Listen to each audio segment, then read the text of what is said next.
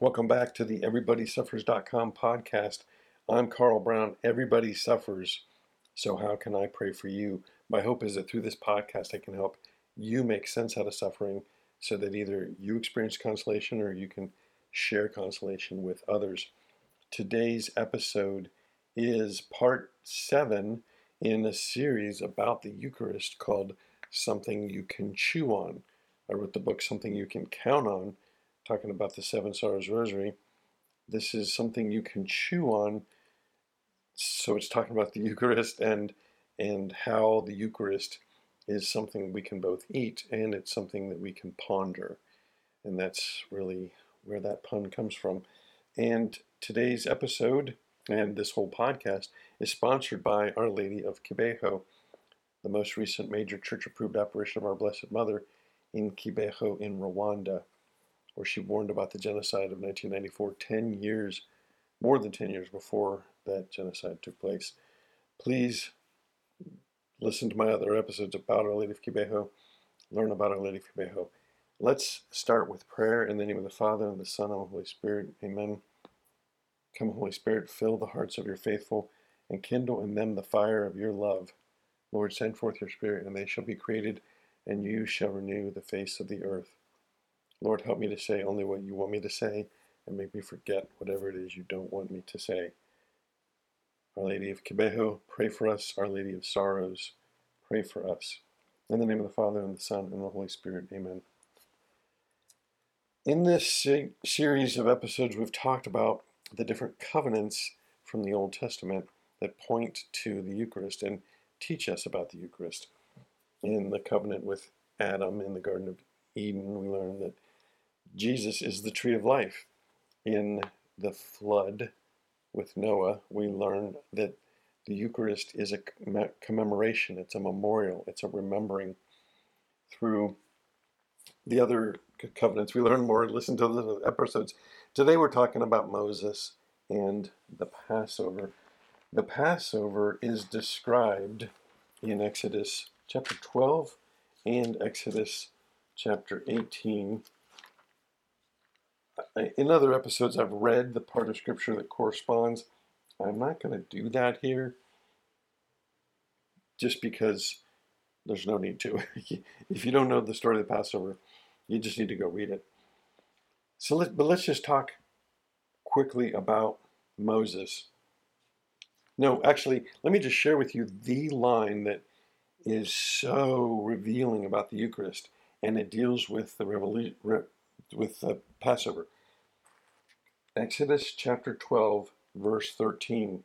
This is God talking about what will happen when the angel of death comes across the land, and when the Hebrews have put blood on their doors, their doorposts. Exodus chapter 12, verse 13b says, "Seeing the blood, I will pass over you." Seeing the blood, I will pass over you.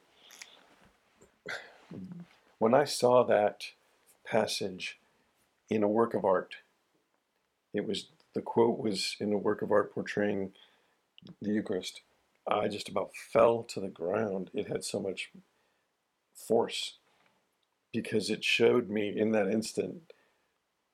I already knew that the Passover was a prefiguring of the Eucharist, but man, that line just blew me away. Seeing the blood, I will pass over you. Let's next talk about Moses and Jesus. Moses is born during a time where there's an imperial edict to kill all the boys. He ends up saving all of Egypt. He gives the law from the mountain after the waters parted, and he gives the people bread from heaven. Jesus is born during the time of an imperial edict to kill all the male children.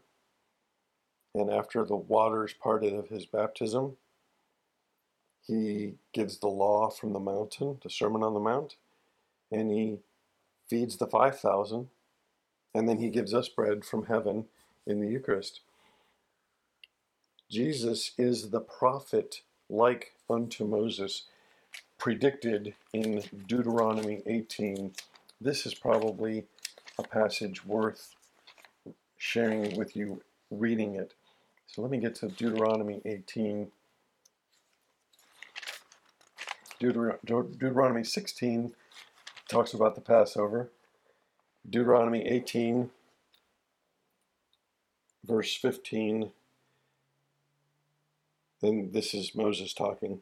The Lord your God will raise up for you a prophet like me from among you, from your brothers. It is to him you shall listen. The prophet like unto Moses is the term that's usually used to describe it. In John chapter 1, the Pharisees say to John the Baptist, are you the prophet? When the disciples, before they meet him, they say, is he the prophet? In the Gospel of John chapter 1, verse 45. There are several relationships and discussions that take place in the Gospel of John with the blind man, with the woman at the well, with Nicodemus. And in chapter 4, verse 19, the progression goes, who are you? And are you a Jew? And oh, I see that you are the prophet. This progression shows Jesus as the prophet in chapter 4, verse 19, in chapter 6, verse 14, in chapter 9, verse 17. Are you the prophet? Jesus is the prophet like unto Moses. And we can see this in the Passover par excellence.